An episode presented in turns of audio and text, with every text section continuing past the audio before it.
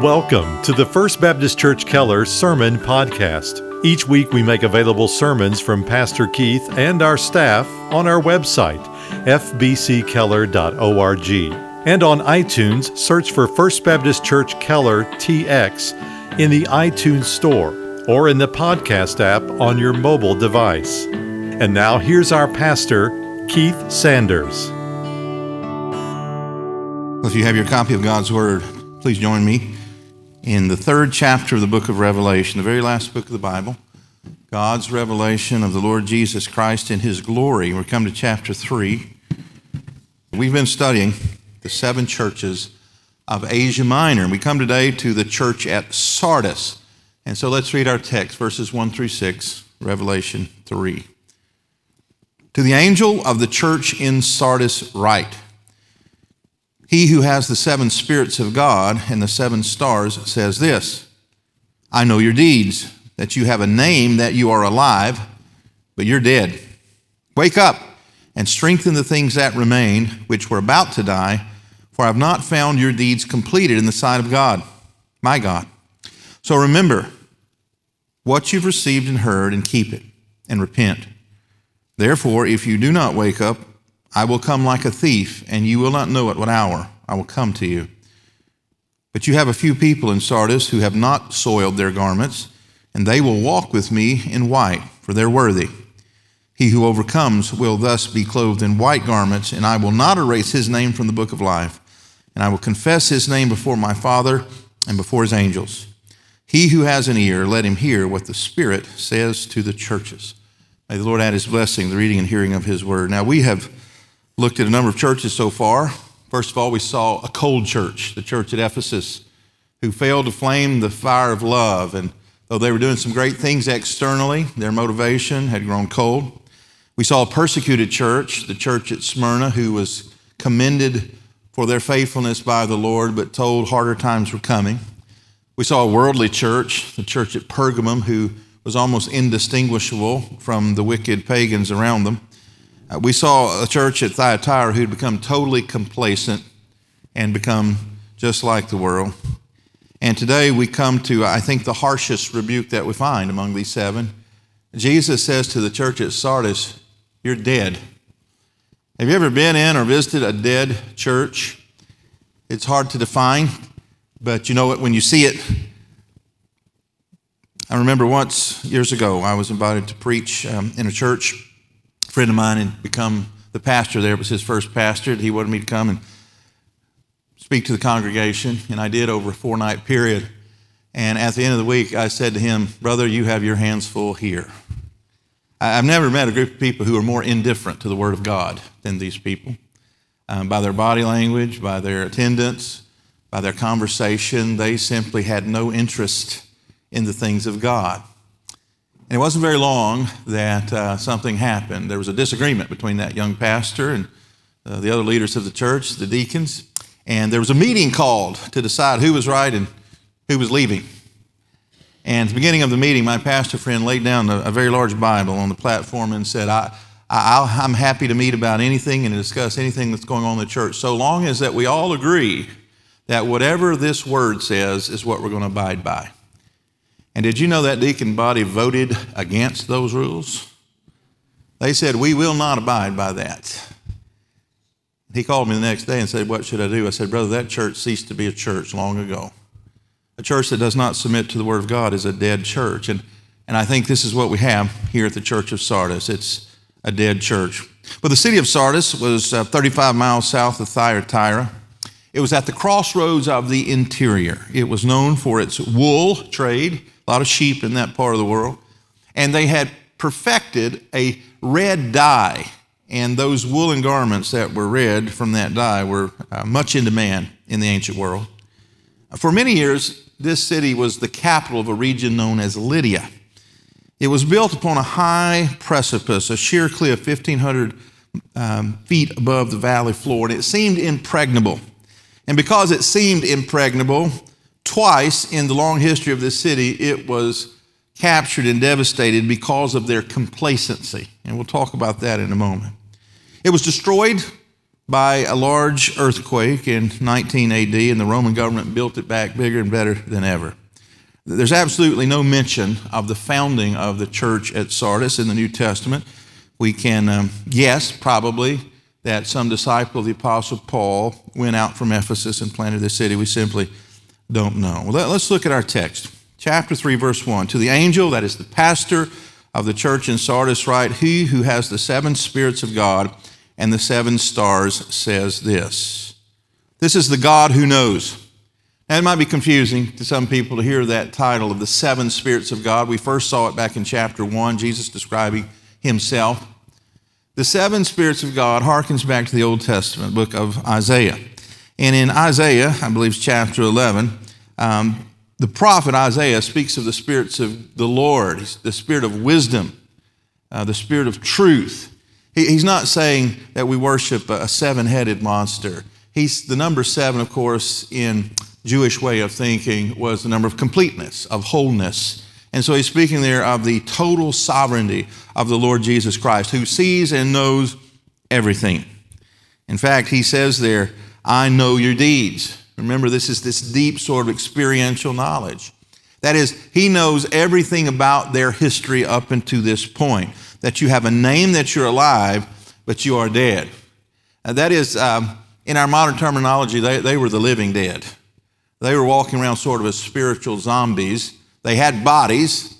I take it they had a building they were meeting in. They, they might even had a regular ministry schedule. They even had a pastor, we're told here.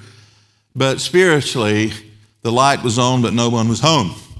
They were spiritually dead. And he says, I have not found your deeds completed in the sight of my God. Now, now what's going on here? Why would God say that the church at Sardis was dead? He really doesn't give any more description than that, than that they are dead. So I, I think we're left to do a little investigation work, reading between the lines. I think there's a hint in First Timothy chapter five, verse six. When Paul was writing to the young pastor, he said this, she who gives herself to wanton pleasure is dead while she lives. And perhaps that is the logical conclusion of immorality. And I think that's the case. Remember that a couple of these other churches, Pergamum and Thyatira, that there was this declension that was happening. They were moving down and further away from fellowship with the Lord. And, and the logical conclusion of accepting immorality in the church is ultimately that church will die. And I think here's the logical conclusion of that we find in the church at Sardis. There was likely sexual immorality there. That is, they were acquiescent to the culture all around them. Uh, I, there's some other possibilities that, that I want to explore as well. I think one of the um, characteristics of dead and dying churches is that their tendency to rest on past achievements. There certainly must have been some glory days back in the church at Sardis. They hadn't always been dead. Jesus says, I know your deeds. That is plural, that in the past, they must have been an active and a, um, a real church. And we've all been in churches like that. Uh, the walls are covered with black and white pictures of the glory days. And then you go into where people are meeting today and nothing. And then I, th- I think that's related to a word that I mentioned earlier called complacency. Remember I said that the city of Sardis had been captured in warfare twice because of complacency.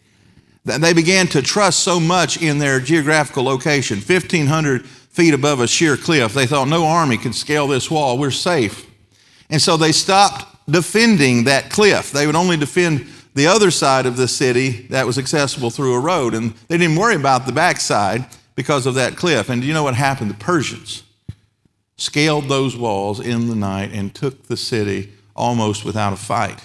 Later on, hundreds of years later, another um, army did the same thing. So twice in their history, they were defeated because of complacency. I think this is what Jesus is referring to when he says, wake up. Their pickets had fallen asleep on the job, spiritually speaking, and he's calling them to wake up. I, th- I think another possibility, because of the financial wealth of this city, it was a crossroads city, it was very wealthy, that perhaps they had begun to stress the material over the spiritual. It wouldn't surprise me at all if they had a grand building. Remember, I told you that an earthquake had destroyed the entire city just a fifty years so earlier, it's likely that they had a, a really nice building that they had built. Maybe that was their pride and joy, but there seems to be no emphasis on what really matters, which is spiritual wealth. But I think the real problem, we can read between the lines very easily, is that there was a loss of authority as it relates to the word of God. So look what he says in verse three. He told them to wake up and remember what you have received and heard. Now, what had they received and heard? They had received the gospel, the content of the gospel, and they had heard it through the preaching of faithful preachers. He's speaking here of God's word. Second Timothy one thirteen. Paul, again, writing to the young pastor Timothy, says, follow the pattern of sound words you have heard from me. He says to Timothy that all Scripture is God-breathed and is profitable, isn't it? For individuals and for the church. But apparently, the church at Sardis had ceased to value the Word of God. They might have been going through the ritual of reading it occasionally, but certainly there, there was no expectation that they would obey the Word of God, even though the Word clearly says, be ye doers of the Word, and not hearers only. And so because they had allowed the church to die, God is coming in judgment. And that's our second point, the God who judges. Verse two, he says, wake up, strengthen the things that remain which are about to die, for I have not found your deeds completed in the sight of my God. So remember what you have received and heard, and keep it and repent. Therefore, if you do not wake up, I will come like a thief, and you will not know at what hour I will come to you. This is God warning of impending judgment. Now, before judgment or punishment comes in a judicial system, there has to be an indictment. And here is the indictment against the church at Sardis. He says, I have found your deeds incomplete. Now, I told you when we started the study of Revelation, there's a lot of parallels between the book of Revelation and the book of Daniel. And we just studied the book of Daniel. If you remember in chapter five, very famous episode in the book of Daniel, there is a new king on the throne. His name is Belshazzar. And he throws this wild, drunken party. And in the midst of this party, God appears as a disembodied hand, and he writes something on the wall. And you remember what he wrote? Well, the king couldn't read it, so he, they called in Daniel to read it and interpret it. And it said, Mene, Mene, Tekel, Upharsin. And Daniel interpreted that to say, weighed, weighed, found in the balance, short. That is, God has weighed you in the balance of his judgment scales and you're lacking. That is almost identical what Jesus says to the church at Sardis.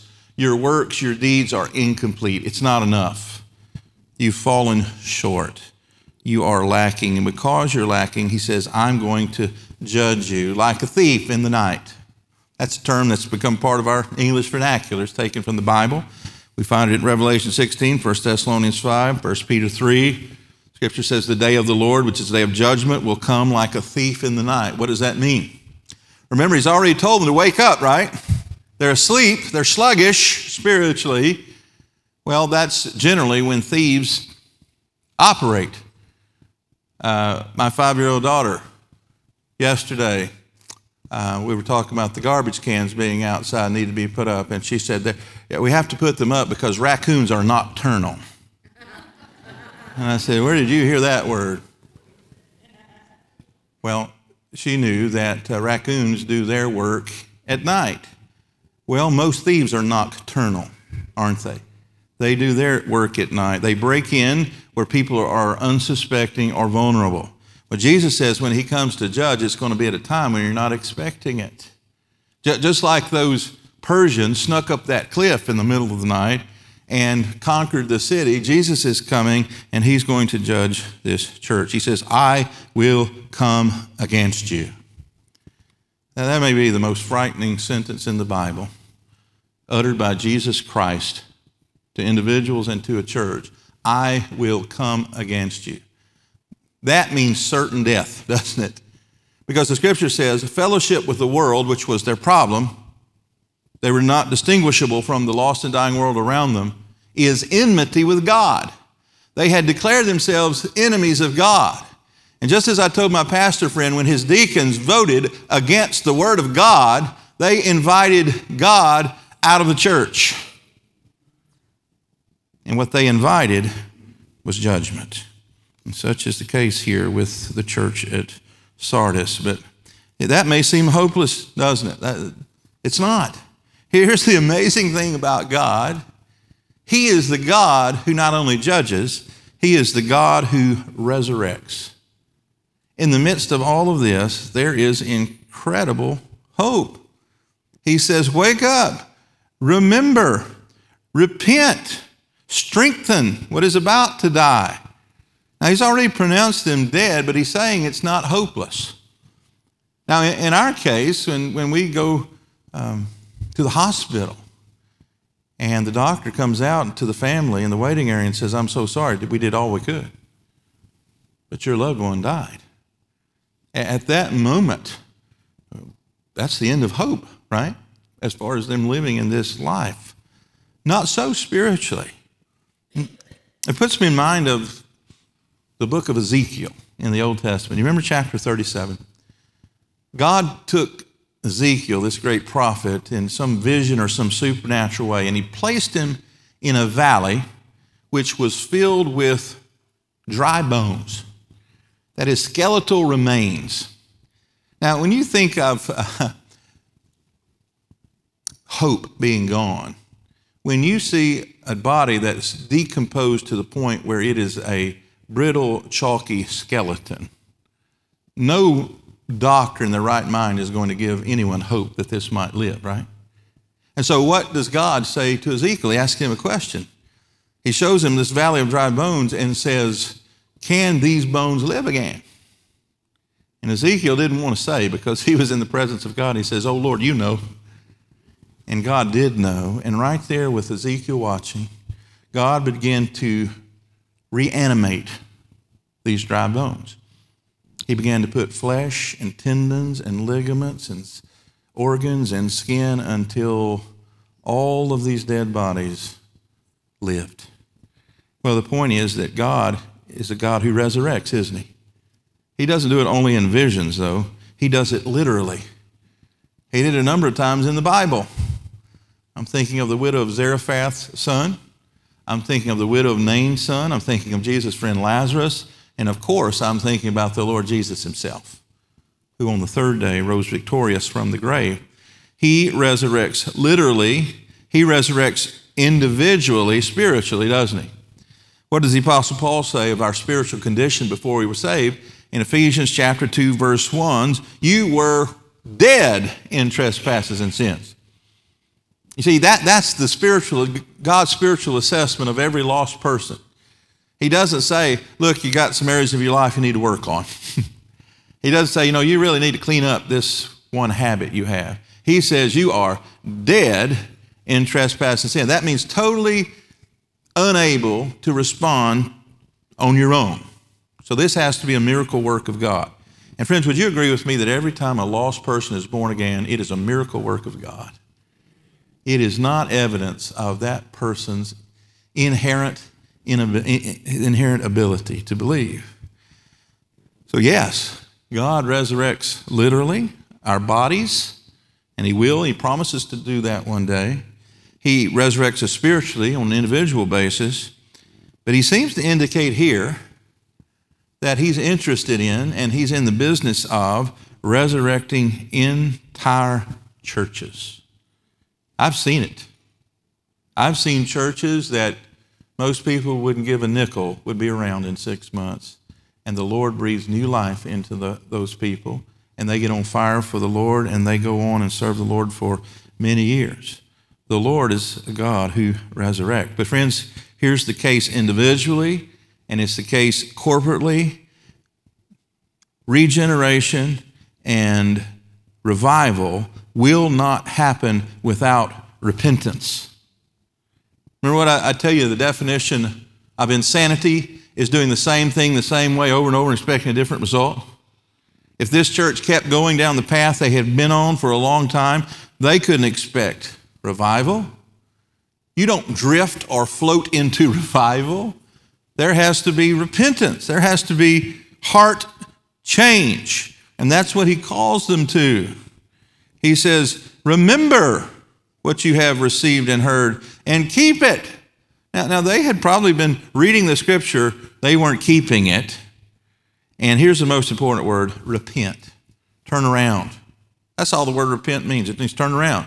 I'm going in this direction and I go in the other direction. It's a change of heart that leads to a corresponding change of behavior. And God promises to resurrect that which is dead when there is repentance. But he's also a God who rewards. Look at verse four. Remember, in all these chapters, there's been this conjunction, and in almost all the churches, it's been a bad conjunction, the word but. So he'll say, well, here's some things you're doing well. You're active, you're ministering, but church at Ephesus, you've left your first love. In this case, it's very positive for the church at Sardis. He says, look, you're, you're a dead church, but you have a few people in Sardis who have not soiled their garments, and they will walk with me in white, for they are worthy. He who overcomes will thus be clothed in white garments, and I will not erase his name from the book of life, and I will confess his name before my Father and before his angels. Here's God's promise. As we've seen these five letters, there's a pattern, isn't there? He introduces himself with some title of his deity. In this case, the seven spirits of God, who has the seven stars. And then he gives them either a commendation or a rebuke, or a combination of the two. In this case, it's mostly all rebuke. You're dead. He warns them that if they don't wake up, if they don't repent and change, he's coming in judgment. But then he always ends with a prophecy, doesn't he? And a promise, because he's good and merciful. And his promise is, is several fold here. He says, look, there, there's a few people in your church that are still faithful. I, I've never been to a church, including the one I described earlier, where, where there weren't a few Christians left. There's always God's remnant. Wherever we go in the world, there's a faithful few.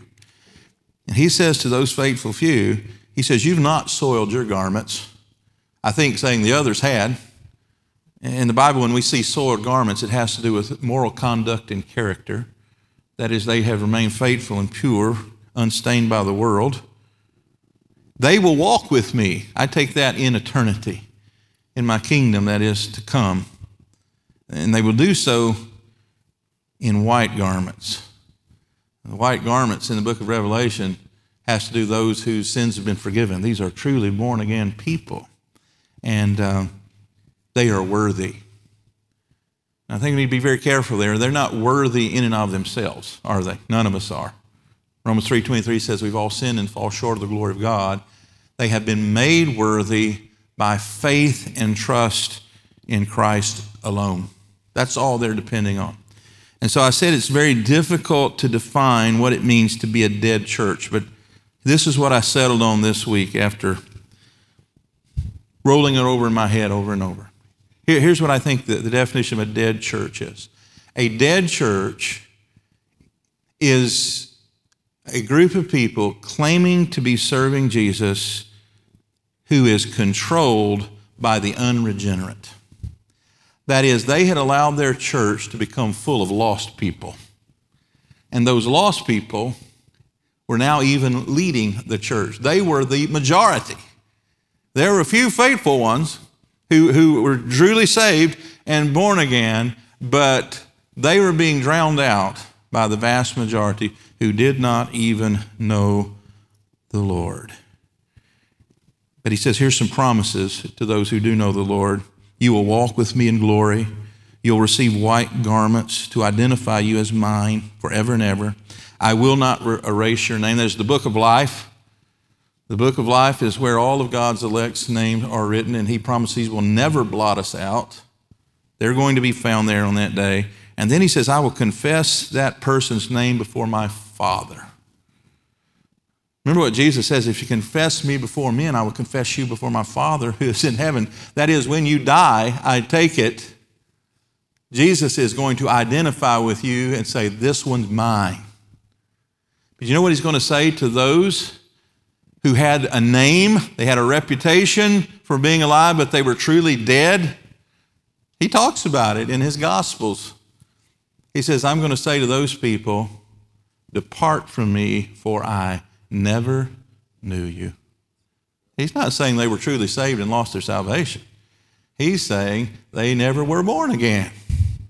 And those people who never gave any evidence of being born again had been allowed into the church. Not only allowed into the church, they had been allowed to influence the workings of the church until they had controlled it. And Jesus declares this church dead. And we better learn the lesson of this church. In fact, look at verse six. He who has an ear, let him hear what the Spirit says to the churches, plural. This is an open letter to be read to all of the Lord's churches, so it won't happen to them. And I think there's some very clear application here. How can we identify a dying church? How can we make sure it doesn't happen here? I, I read a book one time years ago, and it talked about the phases that most churches go through before they die. And the first phase was motivated phase. Have you ever been in a new church start, a new plant? Everybody's excited, right? They're, they're evangelizing. They're welcoming new people all the time. If a visitor came through the back door, they'd break their leg running over each other to greet them. But over time, the church goes on. They move into the second phase, which is the maintenance phase. By that time, they've built a big building they've got to pay for. And so they've got some programs in place. They've probably hired staff to do a lot of the things people were doing voluntarily before. And so they've got to keep things going.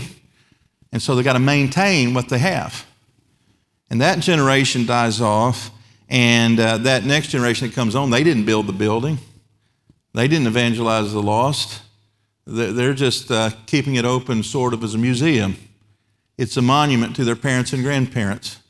That's the church with the black and white pictures on the wall. It's always pointing to the glory days. And the last phase, unfortunately, of this kind of church is what he called the mausoleum phase, when it's a cemetery. They might have the reputation, as the church at Sardis did, of being alive, but the truth is they're dead. And so what should they do? Well, we should take the, the Lord's advice. Wake up. Strengthen the things that remain. What remained was they still had a Bible. They still had a few people in the church who believed it. Listen to those people.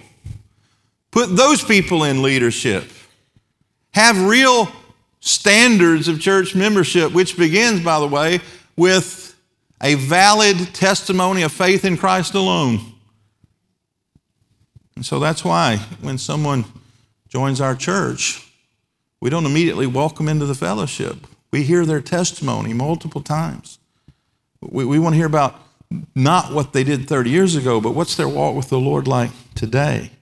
We ask them to go through a class and, and hear what this church is about and what our values are and how they're going to be held accountable here. And then, sometimes weeks later, they're brought forward uh, to become members of the church. And so we have to have that standard, that if someone joins our church to the best of our ability and we're not God, they have a clear testimony of faith in Jesus, not only a one-time experience, but they are walking with the Lord presently. And we shouldn't put people into leadership just because they're a good old boy or, or they've come to church fairly faithfully for ten or fifteen years. That, that's never been a qualification for leadership. If we're not careful, we'll leave that motivated stage and Uh, we'll just sort of maintain. And when that next generation comes on, they're not even interested in maintaining. It just becomes a museum or a monument. And the next thing you know, the church is dead. Friends, I don't want to be a part of a church like that, do you? I'm grateful every day. When I wake up, I get to be a member of a church that's alive. It has the Spirit of God living here. But that doesn't mean we're perfect. Doesn't mean that we, we don't always need to be guarding against decline. We, we have to be motivated the way our ancestors were one hundred thirty-eight years ago when this church was started. They moved to this community for the express purpose of reaching the people that the Lord would send here with the gospel of the Lord Jesus Christ. You do know that's why we're here at this corner, right? It's not to build a grand building and say, look at us. It's not to hire as many staff members as we can. It's not to accrue as much money as we can in the bank. The Lord Jesus Christ put First Baptist Church of Keller in this spot, on this planet, in this epoch of history to reach a lost and dying world for Jesus Christ. To be salt and light in this community. And yes, the Lord has been incredibly gracious to bless us with a rich history these one hundred thirty-eight years, but I am convinced that our greatest years are before us, and they will be before us, so long as we don't become complacent, as we don't start, so as long as we don't stop guarding our walls, so as we don't start saying, this couldn't happen here, because it certainly could, and it has in many other places. And it's my prayer that when the Lord returns for his church, he will still find a church in Keller, Texas, serving him. Let's pray to that end. Heavenly Father, Lord, I thank you for your word, and I thank you for this clear warning through the example of the church at Sardis of what can happen when a church becomes complacent. They had a history. The Lord Jesus said, I know your deeds. You have the reputation of being alive, but the truth is you've been dead a long time. You're just a spiritual zombie walking around. You have a building. You have a pastor. Probably had deacons. Maybe even had a beautiful building, but spiritually they were dead. But Father, as always, there was that little faithful remnant. Father, I'm thinking of some churches, even in our area, that are within months of closing their doors forever. I know that you have your people there. I pray you'd stir them up, Father. I pray you'd send a, a revival and awakening. Lead their pastors with great wisdom. May our church be able to support them in some way. And Father, I'm most concerned, though, about this church, First Baptist Church of Keller, that this not happen here.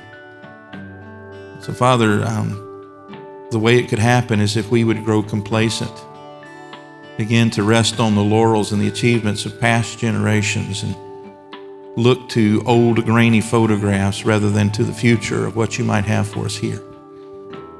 Father, help us always to remember that we're not here to be a museum or a monument. We are here to be a lighthouse and a beacon of truth in a lost and dying and dark world. Father, I pray that would always never be the case.